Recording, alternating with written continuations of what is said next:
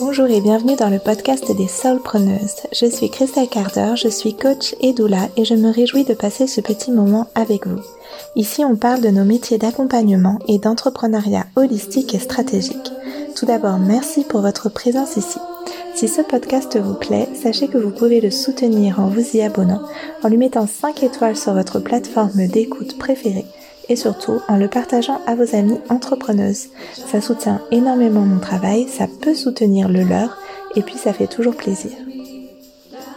Dans l'épisode de cette semaine, je vous parle réseaux sociaux. Je ne connais pas une entrepreneuse qui n'entretienne pas une relation ni haine ni passion avec les réseaux. Ils font maintenant complètement partie de nos vies et de nos entreprises, alors autant s'en parler franchement. Dans cet épisode, je vous parle à la fois du poids émotionnel lié à la création de contenu et de stratégies à mettre en place pour rendre cette création de contenu plus fluide, plus légère et plus efficace. Mon objectif est de vous permettre de trouver ou de retrouver de la joie à communiquer à votre communauté en ligne et à remettre les réseaux à leur place. Ils sont des outils au service de notre communication, de nos messages et non un accomplissement en soi. Je vous souhaite une très belle écoute. C'est parti.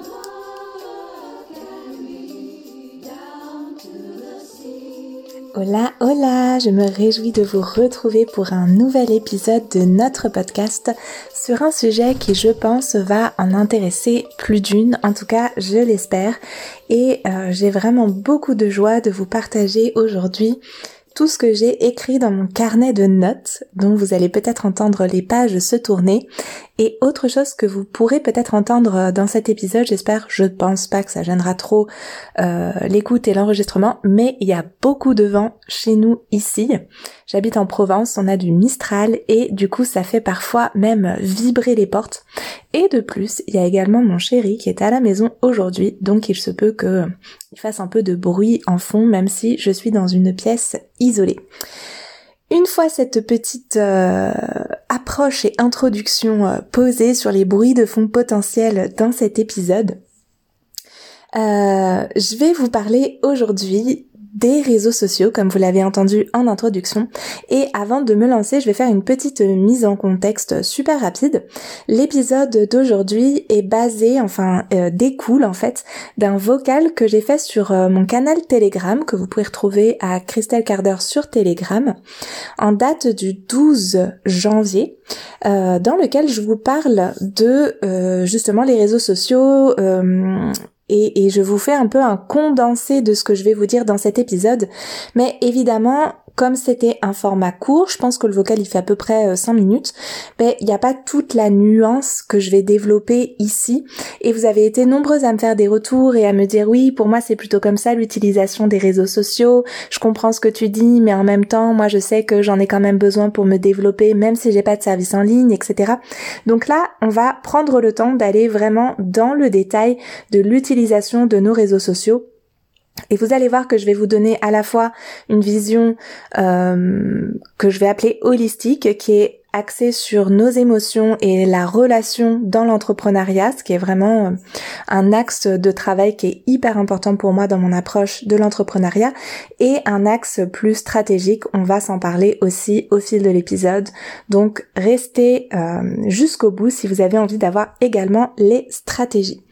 Alors, donc la première chose que euh, je vais vous faire observer, que j'ai constaté, en tout cas d'où part le vocal, c'est que euh, l'une des L'un des sujets qui revient tellement souvent dans les coachings avec les personnes qui se lancent, notamment les personnes qui s'inscrivent à entrepreneuriat sacré ou qui s'inscrivent dans les masterclass euh, un petit peu individuelles, comme là on va avoir définir sa clientèle de cœur, l'une des choses qui revient le plus souvent, c'est à quel point c'est mettez ce que vous voulez, pénible, contraignant, euh, complexe de créer du contenu pour les réseaux sociaux.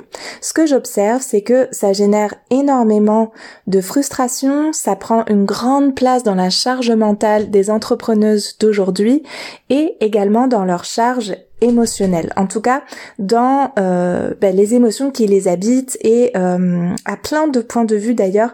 Là, on, veut, on va se parler de créer du contenu, mais euh, ça pourrait être très intéressant de pouvoir parler aussi par exemple de quelque chose que je vois beaucoup chez les personnes qui ont qui commencent à avoir pas mal de visibilité par exemple euh, notamment c'est euh, le fait qu'on finisse par lisser notre contenu parce qu'on a peur en fait euh, des retours qu'on peut avoir différentes personnes dans notre audience, etc. Mais c'est un autre sujet, mais qui serait très intéressant de traiter aussi, et je peux me le noter pour un prochain épisode. Alors, revenons à nos moutons. Donc, cette observation de ce côté, en fait, ce qui revient souvent, alors attendez, moi j'entends ma porte qui claque. En fait, c'est parce qu'on a de l'air qui passe par la porte du garage à l'autre bout de la maison. Et si on ferme pas bien les portes, ben ça fait, ça s'infiltre et ça tapote.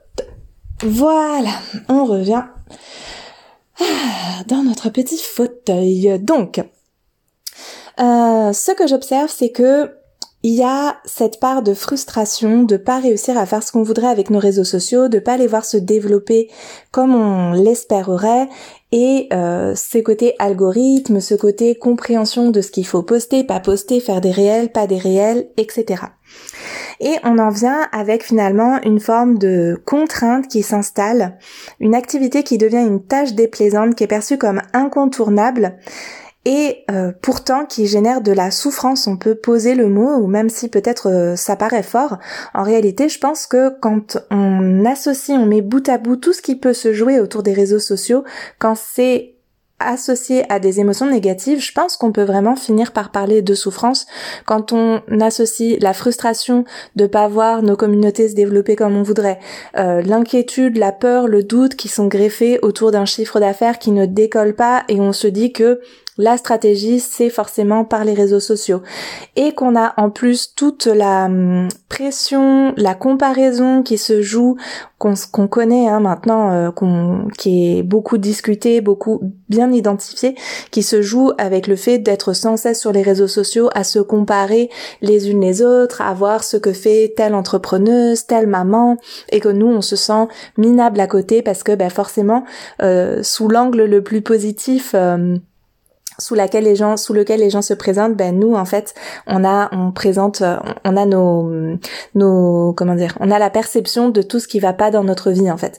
J'aime beaucoup cette phrase qui dit ne compare pas tes jours les plus down aux jours les plus up de d'une influenceuse ou voilà d'une personne que tu vois sur les réseaux sociaux donc c'est un petit peu ça et c'est un petit peu ça aussi évidemment avec l'entrepreneuriat. Et pourquoi c'est tellement dommage? Ben parce que forcément quand on se lance dans l'entrepreneuriat c'est par passion, parce qu'on veut une vie professionnelle épanouissante, dans laquelle on se sente libre et euh, qui nous permette aussi quelque part de respecter notre organisme et ben, on l'espère, de respecter notre bien-être, nos émotions, ce qui est vivant en nous finalement. Et en plus de ça, associé à ça, ben, ça vient toucher aussi à la communication qu'on a avec les autres et le monde. Et quand on est, on se sent contrainte, on se sent dans la souffrance, on se sent face à une tâche insurmontable et incontournable, qui est directement connectée à nos services, à notre travail, à ce dans quoi nous mettons toute notre énergie et notre temps, l'activité qui a un sens profond pour nous, ben, en fait ça peut devenir vraiment compliqué de se dire ok comment je fais en fait? Comment euh, j'arrive à, communiquer depuis cet espace intérieur qui est en fait euh, plein de contraintes, plein de, de frustration, de peur, de pas savoir comment exposer le mieux possible et articuler la valeur de ce qu'on a à offrir, c'est vraiment, comme je le disais tout à l'heure, potentiellement une souffrance qu'on va nous-mêmes minorer parce qu'on se dit, ben, tout le monde le fait, tout le monde y arrive, tout le monde, on sait que c'est incontournable, donc je devrais y arriver aussi, je devrais le faire et je devrais en plus ne pas trop souffrir de ça puisque tout le monde a de le faire et de trouver normal de le faire. Donc ce que j'ai envie de vous proposer à travers cet épisode de podcast, c'est de trouver ou de retrouver peut-être de la joie à communiquer. Parce que j'ai l'habitude de dire que sur les réseaux sociaux, c'est comme dans la vraie vie. Quand on va parler de ce qu'on fait, c'est comme si, on peut dire d'une certaine manière, en tout cas je fais fréquemment ce type de comparaison, c'est comme si on était invité à un goûter d'anniversaire de l'un de nos enfants et que une autre maman nous demande qu'est-ce que tu fais dans la vie? Et il y a plein de, de, parallèles avec quand on parle de ce qu'on fait dans la vraie vie, entre guillemets, et euh, quand on parle de ce qu'on fait sur les réseaux, sur nos sites, sur nos plaquettes, etc., etc. On va se concentrer sur les réseaux ici.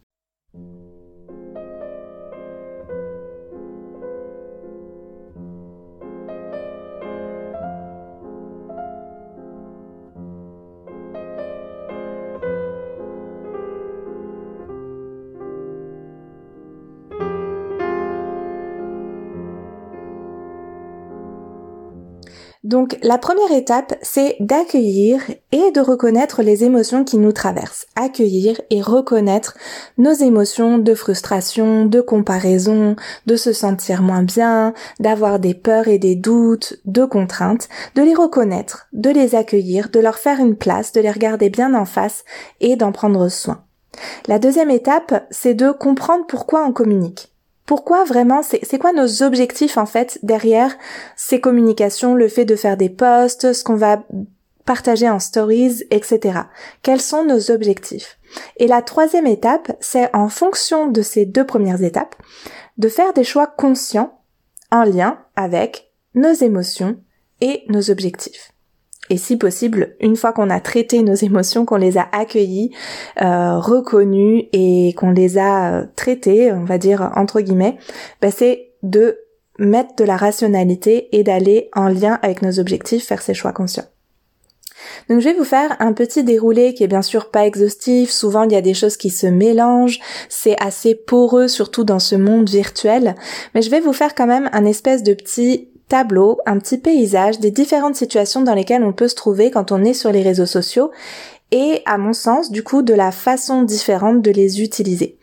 Donc première option, vous avez zéro service zéro service en ligne, zéro service en présentiel, vous n'êtes pas une entrepreneuse et auquel cas, ben, j'espère que vous allez quand même trouver euh, des choses pour vous nourrir dans cet épisode de podcast. Je ne sais pas si vous êtes tombé au meilleur endroit pour aujourd'hui avec cet épisode, mais si vous avez zéro service, que vous n'êtes pas entrepreneuse, que vous ne proposez rien, euh, de, que vous n'avez pas de rémunération à travers vos réseaux sociaux, vous avez probablement un usage récréatif des réseaux sociaux, c'est-à-dire un usage pour vos loisirs, pour votre plaisir, euh, pour euh, voilà euh, rester connecté avec notre société, avec le monde, mais c'est un usage récréatif.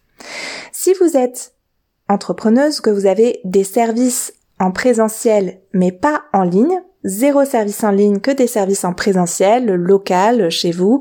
Vous êtes masseuse et vous faites du, du massage à votre cabinet ou à domicile. Vous êtes naturo et vous ne faites que des consultations en présentiel et pas en ligne.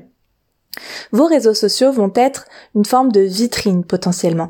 Une vitrine pour que les personnes qui tombent sur votre site, on le sait aujourd'hui, hein, vont potentiellement aller sur vos réseaux sociaux ou vont peut-être même directement pour euh, les couches les plus jeunes de notre euh, société, aller faire directement une recherche non plus euh, sur un moteur de recherche pour tomber sur un site, mais directement sur un moteur de recherche Instagram, Facebook, TikTok, etc. pour vous trouver directement sur les réseaux sociaux. Donc vos réseaux sociaux sont une vitrine de votre activité et probablement aussi, c'est quelque chose que euh, j'observe très souvent, euh, sont un espace de veille un petit peu de notre domaine d'expertise. C'est-à-dire on va voir les tendances de notre domaine d'expertise parce qu'on suit quelques euh, grands comptes sur la naturo ou sur voilà par exemple si vous travaillez beaucoup autour du périnée, des grands comptes autour de, du périnée, de la fertilité, de la gynécologie holistique etc., ou de la parentalité, peu importe votre domaine d'expertise, il y a une forme de veille de votre champ d'activité. C'est aussi potentiellement une façon de créer du réseau professionnel avec d'autres doulas, avec d'autres naturopathes, avec d'autres énergéticiennes, astrologues, photographes. Peu importe encore une fois.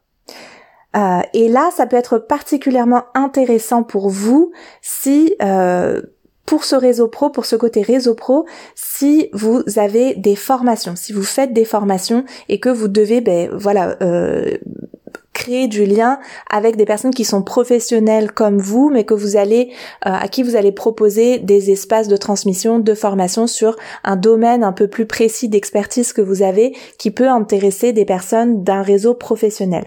C'est un peu une petite euh, niche, on va dire, euh, au sein de cette grande catégorie des personnes qui ont des services en présentiel, puisque souvent la transmission, euh, même si elle se fait en présentiel, ben, ça peut être intéressant d'avoir du coup une belle visibilité sur nos réseaux sociaux. On va se reparler de deux phénomènes qui touchent à euh, spécifiquement cette histoire de formation, transmission et aussi finalement de vitrine pour notre clientèle qui sont la preuve sociale et l'effet de halo. Gardez ça en tête, on va le garder pour un petit peu plus tard. Très prochainement. Vous pouvez aussi avoir une utilisation de vos réseaux sociaux, euh, même si vous n'avez pas de service en ligne, par militantisme, parce que vous avez un message à porter et que vous sentez que ben, en 2023 euh, et jusqu'à 2022, il n'y a pas si longtemps, euh, l'espace virtuel et en particulier les réseaux sociaux est un, environnement propice à faire se déployer nos messages, à militer, à connecter entre personnes qui vont avoir un même état d'esprit, qui vont avoir des mêmes valeurs, à se retrouver dans une forme de communauté. Et c'est touchant de voir aussi à quel point l'être humain cherche toujours à former une communauté euh, même quand finalement elle est complètement dématérialisée et qu'elle est euh, complètement virtuelle. Mais on va chercher à aller vers des personnes qui nous ressemblent ou à qui on aimerait ressembler parfois. Et à attirer vers nous des personnes qui nous ressemblent et à qui on aimerait ressembler parfois. Donc ça c'est intéressant et d'un point de vue militantisme, euh, c'est effectivement plutôt, euh, ça semble pertinent d'utiliser les réseaux sociaux effectivement. Maintenant, on va passer à la catégorie de personnes qui sont entrepreneuses, qui proposent des services et qui proposent des services en présentiel et en ligne ou seulement en ligne. Et là, vos réseaux sociaux devrait être une stratégie qui s'inscrit dans votre tunnel de vente. Et il y a une autre catégorie encore de personnes qu'on pourrait citer ici et euh, parfois la, parfois il y a des choses qui se recoupent en fait. Les personnes peuvent avoir des services en ligne ou porter des messages militants et être en même temps influenceuses. Et ici, c'est une autre stratégie encore où ça va être la quantité et la qualité de l'audience euh, qui va être déterminante puisque euh, on n'a pas, on ne crée pas de service spécifique, sauf si ça se recoupe avec d'autres d'autres cases déjà évoqué des cases. Bon, on se met dans des, on se met pas dans des cases évidemment, mais vous voyez ce que je veux dire, des catégories de personnes qui utilisent les réseaux sociaux pour différentes raisons, différents objectifs. Et quand on est influenceuse, on a évidemment intérêt à avoir la plus grande euh, audience possible, encore que ça évolue, on va s'en reparler aussi, euh, et avec, si possible, une audience très engagée. Donc ça, c'est un petit peu les différentes catégories. Pour chacune de ces situations, on va avoir une utilisation et même une stratégie différente. Parce qu'il faut bien voir que en fonction de ces catégories-là, il va y avoir deux mouvements possibles avec nos réseaux sociaux. Le premier, c'est de faire grandir notre audience. Donc, si par exemple votre objectif c'est d'utiliser vos réseaux sociaux comme une vitrine, c'est de, les utiliser pour du militantisme, c'est d'être influenceuse, vous avez tout à fait, euh, euh, comment dire, euh, intérêt, vous avez tout à fait intérêt à développer une stratégie qui fait grandir votre audience. Parce que ça fait grandir ce qu'on va appeler la preuve sociale, le fait qu'on donne du crédit et de la légitimité à une personne parce qu'elle a une grosse communauté, ce qui n'est pas forcément juste parce que ce n'est pas parce que vous avez 50 000 personnes qui vous suivent sur Instagram que vous êtes une bonne masseuse ou que vous êtes une bonne, euh, je sais pas, euh, infirmière ou que vous êtes une bonne euh, naturopathe. Euh, peut-être que vous êtes une bonne communicante, mais ça ne donne pas forcément d'indication sur la qualité du travail réel que vous fournissez. Mais c'est ce qu'on va appeler la preuve sociale plus le effet de halo. Donc ce qu'on appelle le effet de halo, c'est le fait que plus une personne euh, euh, semble avoir du crédit, de l'autorité, euh, du leadership, de la légitimité, plus on va avoir tendance à penser qu'elle a tout ça en fait. C'est comme si l'effet se renforçait parce que elle a euh, ben, cette cette euh, cette euh, notoriété, on va dire. Donc on va plus facilement aller dans son sens, on va plus facilement croire en ce qu'elle dit parce qu'il y a ce effet de halo et on a envie de se laisser embarquer finalement et on laisse un petit peu de côté une partie de notre esprit critique parfois. D'ailleurs. Donc ça c'est un mouvement d'expansion de nos réseaux sociaux versus un mouvement de conversion, de conversion de l'audience qui est déjà là en clientèle. Et évidemment, vous pouvez voir que entre les deux, ben, ça peut paraître que parfois on va avoir besoin de faire les deux, mais on va jamais pouvoir le faire en même temps ou difficilement en même temps. Pour la bonne et simple raison que pour convertir les personnes qui sont dans votre audience en client, il faut que vous parliez de vos services. Il n'y a pas d'autre façon de s'y prendre. Il faut parler de vos services. Et le fait de parler de vos services, bah potentiellement, ça ne va pas être les mêmes choses que vous allez dire, les mêmes stratégies que vous allez dire que quand vous voulez expanser vos réseaux sociaux, que quand vous voulez avoir le plus de visibilité possible. Parce que euh, les personnes ne, sont pas, euh, ça va créer moins d'engagement, moins de likes, moins de partage, moins de visibilité quand vous parlez de vos services, puisque quand vous parlez de vos services, vous vous adressez à une plus petite portion de votre audience. Ça, c'est ce qui va toucher vraiment à toute la dimension tunnel de vente que je vais pas non plus trop développer ici. Mais voilà. Ayez en tête qu'en fait, c'est deux choses différentes d'avoir une grosse communauté et d'avoir beaucoup de clients par nos réseaux sociaux, par le biais de nos réseaux sociaux. Même s'il y a cet effet de halo et cette preuve sociale et cet effet vitrine qui n'est pas à négliger, mais qui n'est pas ce qui va générer un chiffre d'affaires euh, de folie. C'est pas parce qu'on a 100 000 abonnés que on a un chiffre d'affaires de malade. Il y a des stratégies derrière pour convertir ces 100 000 abonnés en véritables clients, clientes qui vont nous prendre des services.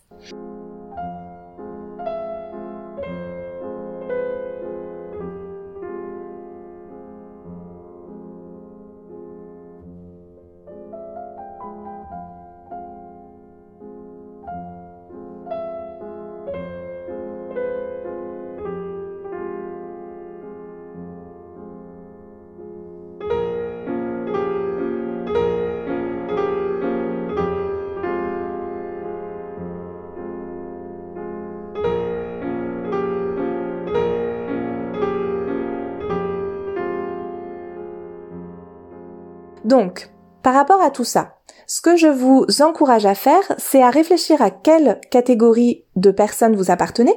Ça, en général, on sait. Hein, Est-ce que j'ai des services? Est-ce que j'ai des services en ligne ou qu'en présentiel ou les deux? Est-ce que je suis plutôt une influenceuse? Est-ce que je suis là pour faire passer un message militant? Est-ce que je cherche une preuve sociale à travers les réseaux sociaux? Etc. Donc, essayez d'observer à quelle catégorie de personnes vous appartenez et de vous poser un objectif assez clair de ce que vous souhaitez faire avec vos réseaux sociaux, du coup. Car plus on est clair sur ce qu'on veut faire avec nos réseaux sociaux et ce qu'on ne veut pas faire avec nos réseaux sociaux, moins on a de frustration. Mais ça nous demande une certaine discipline évidemment. Car si par exemple on se dit moi je veux pas forcément avoir une grande communauté mais je voudrais avoir euh, des clientes par mes réseaux sociaux, ça va nous demander de la discipline, de coller aux stratégies qu'on va mettre en place, tout simplement parce que les réseaux sociaux sont conçus et sont conçus avec beaucoup d'intelligence. Il y a des gens qui gagnent très bien leur vie et qui réfléchissent toute la journée à comment rendre les plateformes des réseaux sociaux euh, plus addictives, à, à pousser les utilisateurs à consommer des contenus, à pousser les créateurs à créer encore et encore et encore plus de contenus et ça joue notamment euh, sur deux leviers qu'on connaît hein, et qui sont euh, facilement identifiables. Le premier, c'est le côté gratification immédiate.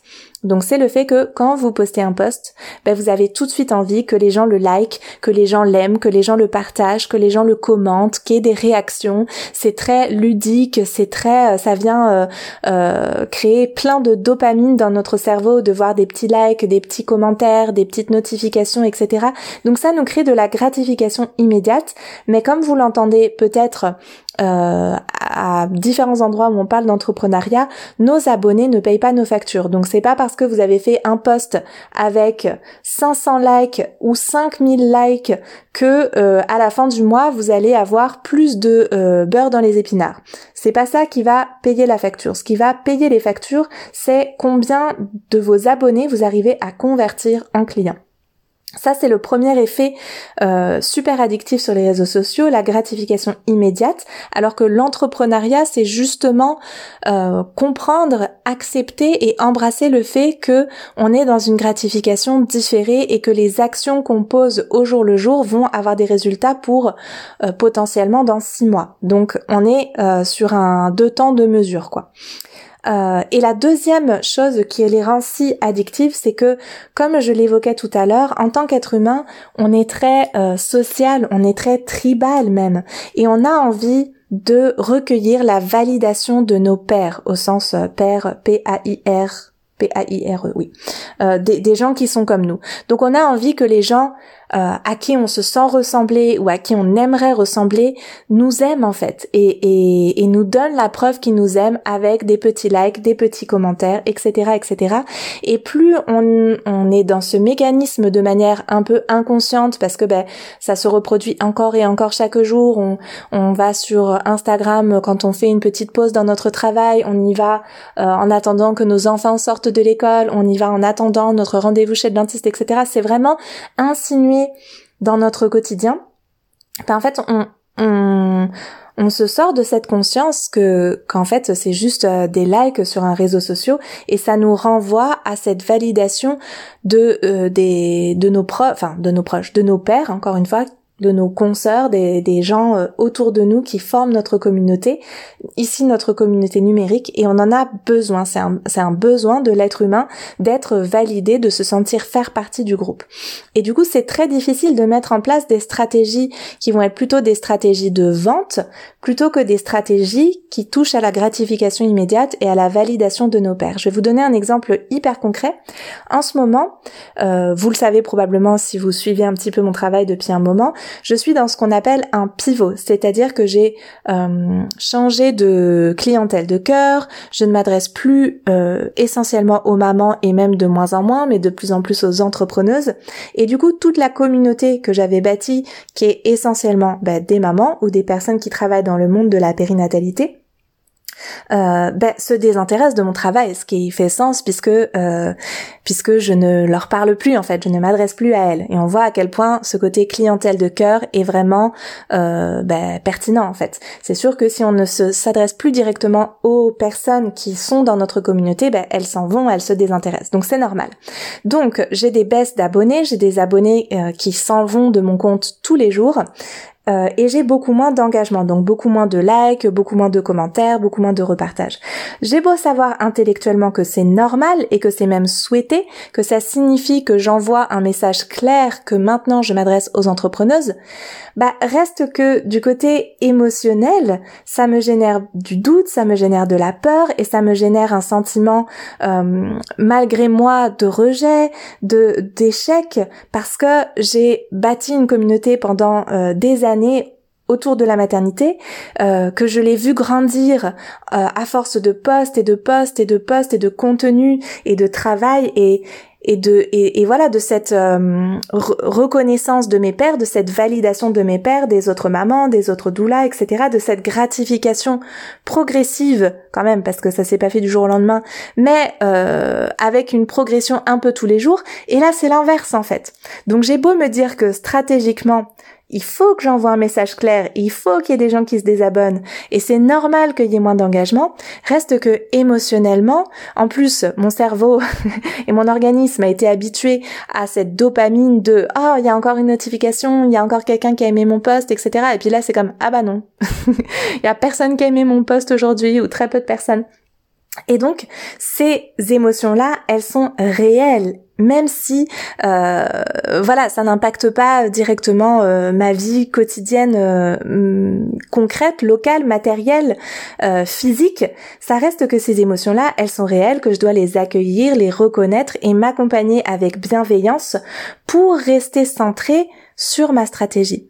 Parce que ça pourrait être tellement facile et tellement un biais que je vois chez beaucoup d'entrepreneuses qui sont dans un pivot de revenir à ah je vais peut-être quand même faire quelques postes pour les mamans pas parce que c'est pertinent par rapport à mes services mais parce que mon cerveau a besoin de cette décharge de like en fait. C'est horrible à dire, mais c'est exactement ça. Parce que on veut cette gratification immédiate qu'on avait et qu'on n'a plus, parce qu'on a besoin de la validation de nos pères, parce que ça touche à notre identité de, se sentir reconnu, de se sentir toujours aimé, etc. De la même manière, comme je vous le disais tout à l'heure, on peut avoir un compte à 10 000 abonnés et faire des posts qui ont 1000 likes. Si nos posts ne sont pas en lien avec nos services, on risque la frustration également à une autre frustration que celle dont j'ai parlé, parce que on obtient cette gratification immédiate, on obtient cette validation de nos pairs, mais on ne paye pas les factures à la fin du mois. Et on se dit, mais qu'est-ce qui se passe? Pourquoi ça marche pas pour moi? Les autres ont l'air de tellement mieux y arriver. Donc ça, c'est quelque chose que je dis encore et encore et encore. Il y a des personnes avec des petits comptes, mais qui font 10 000 à 50 000 euros de chiffre d'affaires par mois. Et c'est peut-être pas votre objectif, mais voilà, c'est bien de savoir que ça existe pour euh, euh, casser un peu nos croyances limitantes. Et d'autres personnes qui ont des vraiment gros comptes, mais qui sont en difficulté financière, soit parce que leur business model n'est pas tenable, et là je vous renvoie vers les épisodes précédents autour du business model et l'article de blog en ligne, soit parce que leur visibilité, ces gros comptes qu'elles ont, ces gros nombres d'abonnés, ne sont pas au service de leur chiffre d'affaires, ne sont pas directement connectés à leur service véritable en fait. Et c'est ok, ça peut être un choix tout à fait légitime de ne pas euh, bâtir nos communautés autour de nos services. Mais il faut que ce soit un choix en conscience parce que sinon ça ne peut que générer de la frustration. Et si ça génère de la frustration, c'est encore une fois à accueillir et à questionner. Qu'est-ce que je veux? Quel est mon objectif avec mes réseaux sociaux?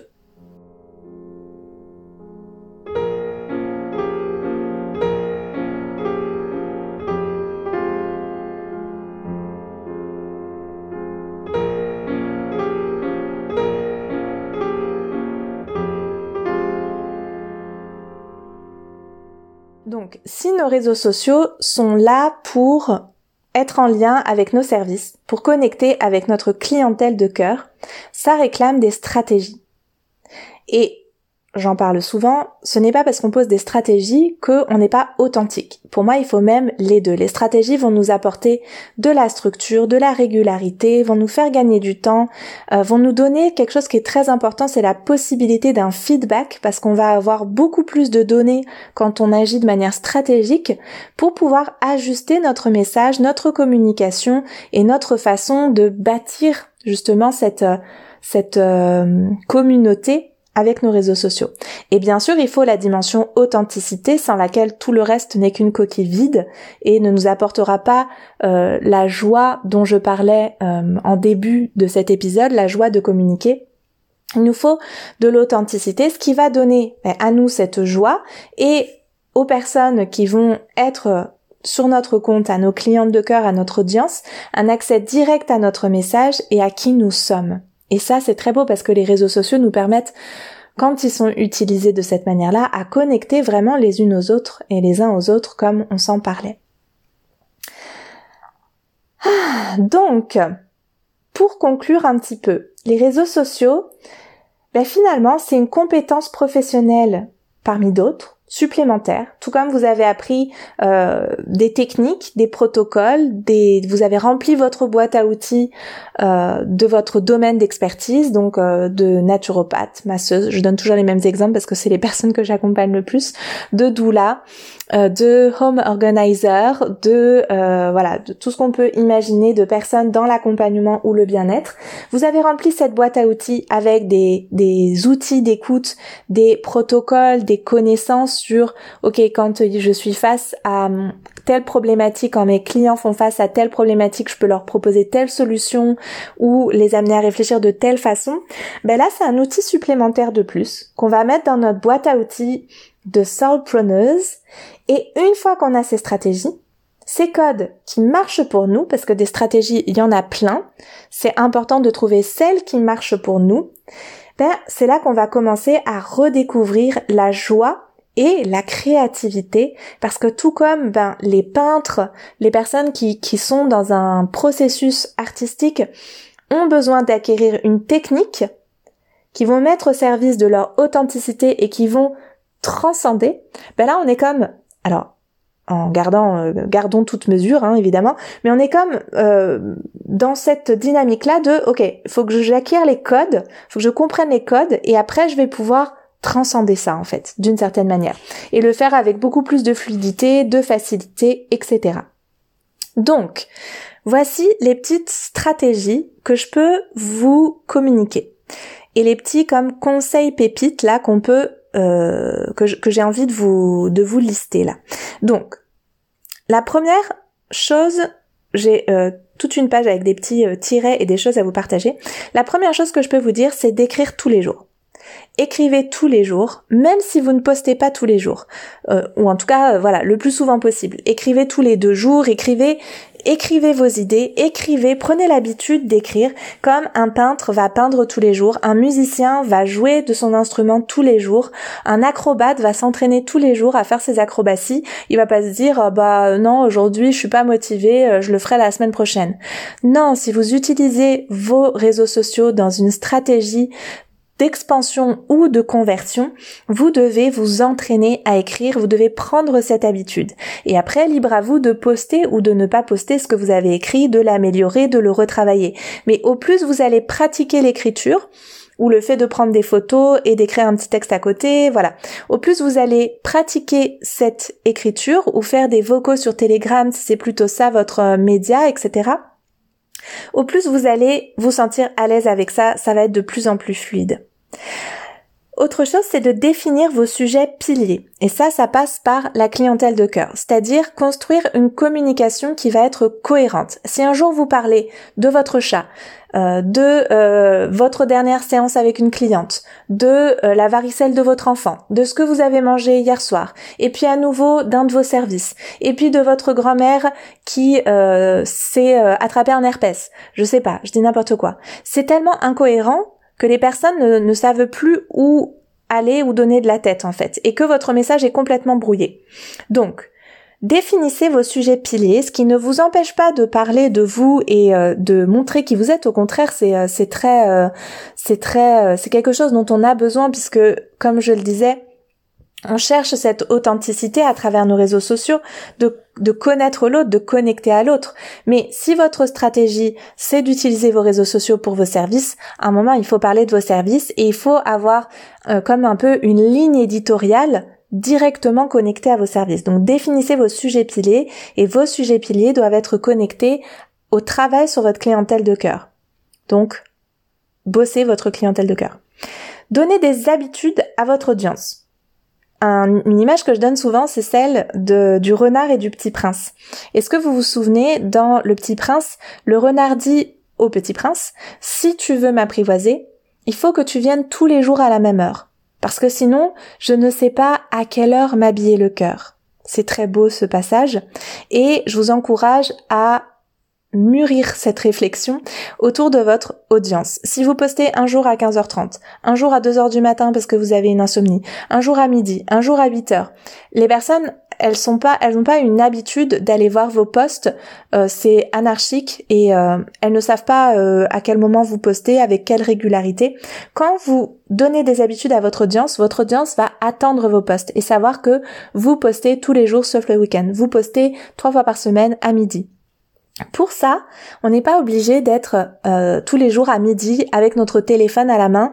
Il y a des outils aujourd'hui qui nous permettent de programmer nos postes et euh, vous pouvez tout à fait écrire votre poste dans la matinée et le programmer pour l'heure à laquelle au quotidien vous postez vos posts. Comme ça, vous vous embêtez pas, vous écrivez quand l'inspiration est là, vous mettez en forme et vous programmez tout simplement pour le jour même ou le lendemain ou voilà le prochain jour où euh, vous avez habitué le prochain jour auquel vous avez habitué votre audience. Euh, donc ça c'est plutôt pour les publications sur Instagram, Facebook, euh, si vous avez une chaîne YouTube, un podcast, etc. Par contre, dans les stories, par exemple, vous pouvez amener de la surprise. On aime bien voir des petites choses qui nous surprennent en stories et se dire ah qu'est-ce que la personne va avoir posté dans ses stories aujourd'hui? Donc vous voyez qu'il y a toute une stratégie qui peut se réfléchir derrière tout ça. Trouvez des process qui vous font gagner du temps et organisez-vous en fonction de euh, votre mode de vie. Donc comme je disais, vous pouvez programmer vos posts. Il y a différentes plateformes qui permettent ça aujourd'hui, ne serait-ce que Meta Business avec Facebook. Alors euh, on aime ou on n'aime pas, mais bon, ça reste euh, ça reste une option possible, il y en a d'autres. Euh, créez-vous des templates sur Canva, euh, donnez-vous un code couleur, etc.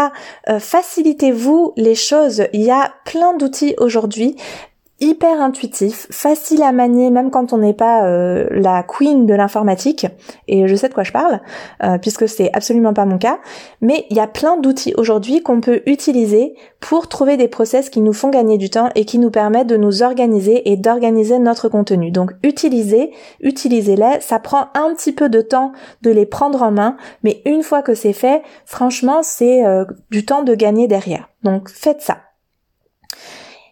Euh, bâtissez et puis ça, on s'en est déjà quand même pas mal parlé, mais voilà, réfléchissez à une communication intentionnelle et stratégique avec votre audience actuelle, pas l'audience que vous espérez avoir dans euh, un an, euh, ni dans six mois, ni dans trois mois, mais avec votre audience actuelle pour vendre vos services et développer votre visibilité. Donc ça peut être de créer des likes, ça peut être de contribuer à des podcasts, à des blogs, d'inviter des gens sur vos propres réseaux sociaux. Il y a plein de choses. Aujourd'hui, les réseaux sociaux sont vraiment dans cette euh, démarche de nous inviter à la connexion les uns avec les autres. Donc on peut tout à fait en profiter, faire des, posts partagés, des lives, faire des inviter les gens dans nos stories, etc. Il y a plein de choses possibles. Donc créons vraiment de la communauté, créons vraiment du lien, utilisons les réseaux sociaux pour ceux qui sont, c'est-à-dire des espaces de sociabilisation, des espaces de lien, de connexion. Et enfin, dernière chose que je veux vous dire, puis là c'est euh, quelque chose qui va peut-être euh, vous faire comme un petit euh, un petit arc-en-ciel dans, dans dans cet épisode, c'est que une des tendances de l'année 2023, quelque chose qui va vraiment, qu'on observe vraiment comme euh, une tendance dans l'utilisation au sein de la société des réseaux sociaux, c'est que aujourd'hui les petites communautés sont avantagées par rapport aux grosses. Pourquoi? Parce que, et qu'est-ce que je veux dire par là? Ben en fait, jusqu'à on peut dire euh, presque l'année dernière. Comme je vous le disais, il y avait cette preuve sociale du plus on a une grosse communauté, plus ça veut dire qu'on est la plus meilleure, en gros. On est la plus meilleure de notre domaine d'expertise parce qu'on a le plus gros nombre d'abonnés. Donc on sait que c'est faux, évidemment, rationnellement on sait que ça n'a pas de, de vrai sens de dire ça, mais c'était quand même un petit peu ce qui s'inscrivait dans l'esprit des gens. Le fait de voir une grosse communauté, c'est comme waouh, elle doit être très forte dans ce qu'elle fait. Aujourd'hui, parce que les réseaux sociaux euh, se démocratisent, font de plus en plus partie de nos vies, sont de plus en plus critiqués aussi à juste titre, euh, souvent. On est en train de déconstruire ça et le fait d'avoir des grosses communautés peut être un sujet de décrédibilisation dans nos domaines d'expertise en fonction de ce qu'on fait. C'est-à-dire, ben, tu peux pas être une bonne, euh, je ne sais pas, tu, ne peux pas être une bonne accompagnante euh, de la santé holistique. Euh, de la de la gynécologie holistique si tu as 100 000 abonnés sur ton compte c'est pas crédible c'est pas authentique c'est pas il y a forcément anguille sous roche en fait les gens se méfient maintenant davantage des grosses communautés que des petites. Et pensez à, vous et à votre façon d'utiliser les réseaux sociaux et de vous dire, ok, est-ce que ces contenus finalement qui deviennent mainstream, on peut dire, ces contenus avec euh, euh, qui sont qui finissent fatalement par être dépersonnalisés, finalement déshumanisés parce que c'est des tellement grosses communautés, ben en fait, est-ce qu'on s'en détourne pas finalement? Est-ce qu'on n'est pas à chercher justement la petite communauté et se dire que ah bah cette personne-là, elle a su rester authentique, elle est pas dans ce truc marketing, dans cette course au like, etc.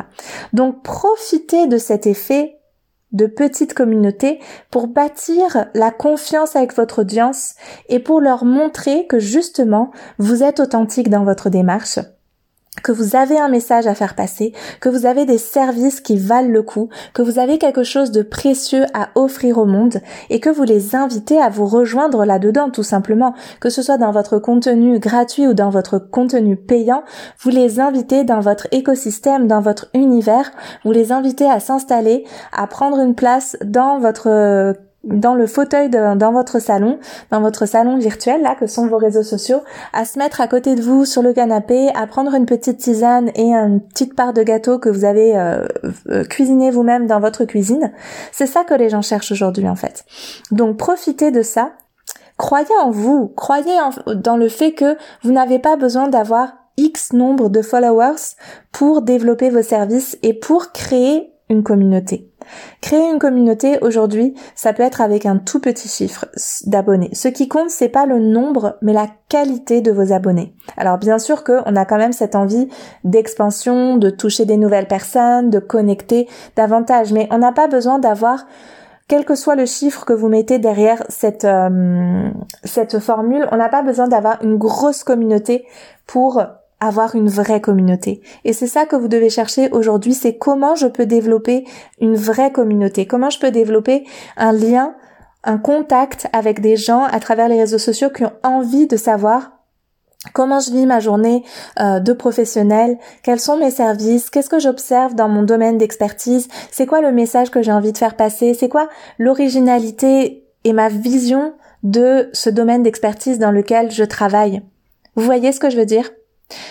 J'ai très hâte d'avoir vos retours sur cet euh, épisode parce que je sais encore une fois, c'était euh, par, par ça que j'ai commencé. Je sais à quel point les réseaux sociaux ont une vraie place aujourd'hui dans nos vies, même quand on euh, essaie de s'en détacher. Et le fait qu'on ait tant besoin de dire qu'on doit s'en détacher est un signe que ça a une vraie place, que ça a beaucoup d'importance, que ça prend beaucoup d'espace mental dans nos vies. Ce qui s'est dit sur les réseaux sociaux, comment les gens ont réagi à nos posts, qui a cité qui dans ses stories, etc. Ça prend une vraie place dans nos vies. Et c'est aussi à nous d'aller mettre un petit peu de d'autodiscipline, un petit peu de conscience dans tout ça et de se dire ok est-ce que j'ai vraiment besoin de devenir la prochaine influenceuse de mon domaine d'expertise pour profiter de ma vie, pour kiffer mon métier, pour me régaler avec mes clientes et pour diffuser le message que de diffuser? Est-ce que je me fais pas du mal à vouloir euh, absolument euh, parler de choses où, finalement je sais même pas pourquoi je parle de ça, juste parce que tout le monde en parle dans mon dans mon champ de, de, de compétences et dans mon champ professionnel. Et du coup je fais pareil parce que parce que ben voilà il y a cet effet un peu grégaire hein, quand même avec les réseaux sociaux. Donc remettons de la conscience, redonnons de la valeur à nos messages, redonnons de la valeur à, à ce temps qu'on passe à créer du contenu, à être sur les réseaux sociaux pour voir le contenu des autres. Euh, notre temps et notre énergie et notre espace mental, c'est notre bien le plus précieux. Donc protégez-le, préservez-le, défendez-le et utilisez-le à bon escient, avec stratégie, avec intelligence cette intelligence mentale qui fait la stratégie et cette intelligence de cœur qui fait que vous êtes là pour vous relier à d'autres en fait. Et pas à brasser du vent et à flatter votre ego. Vous êtes là pour vous relier à des vrais gens qui ont vraiment besoin de vos services. Donc, Réfléchissez à votre stratégie, posez des objectifs, accueillez vos émotions, ne vous blâmez pas quand vous vous sentez frustré ou euh, mal dans votre peau parce que vous avez vu euh, tel consoeur qui a l'air de mieux réussir que vous. On a toutes l'air de mieux réussir qu'une autre à un certain moment et au fond de nous, on a toutes des périodes de doute, des périodes de peur, des périodes où on se sent euh, la dernière des, des, des crottes oubliées au fond du jardin. On traverse tout ça, on est toutes là-dedans ensemble. Et L'important, c'est de revenir dans cette connexion à nos émotions, à nos objectifs, à notre vision, à notre pourquoi, à nos clientes, aux personnes qui sont vraiment là dans notre communauté et qui attendent d'entrer en lien avec nous, qui attendent qu'on leur donne un accès direct à ce qu'on a de plus beau à partager en fait. Voilà, cet épisode touche à sa fin. J'espère qu'il aura été instructif et utile pour vous. Si cette approche de l'entrepreneuriat vous parle et que vous sentez que vous manquez d'outils pour enfin vivre sereinement de vos services, sachez que je propose un coaching sur 6 mois au sein du programme Entrepreneuriat Sacré. Vous pouvez réserver votre appel gratuit via mon site christelcarder.com pour savoir s'il serait adapté à vos besoins et à votre activité. Vous pouvez également vous abonner à la lettre des solopreneurs, la newsletter de l'entrepreneuriat holistique et ou me rejoindre sur les réseaux sociaux justement. Vous me trouverez à mon nom Christelle Carder, Christelle avec un K. J'ai déjà hâte de connecter davantage avec vous et de continuer sur ce chemin de l'entrepreneuriat à vos côtés. D'ici là, je vous souhaite tout de bon et je vous dis à la semaine prochaine dans notre podcast. Ciao ciao